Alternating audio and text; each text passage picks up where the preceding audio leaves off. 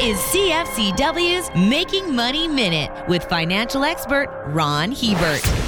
China may have embraced some forms of capitalism, but it is still a communist country. People face many restrictions on their daily activities that we in the West take for granted, like the free movement of our own money. Because of these barriers, Chinese citizens for years have used backdoors in their country's financial system to funnel money out. It's estimated that through online gaming and cryptocurrencies, Chinese have been able to move as much as 150 billion a year beyond their borders. So if you wonder why real estate and digital currencies have mysteriously risen so much, Chinese money laundering could be a big part of the answer. For more information, listen to our Making Money show hosted by Ron Hebert and Gord Whitehead at letsmakemoney.ca or cfcw.com.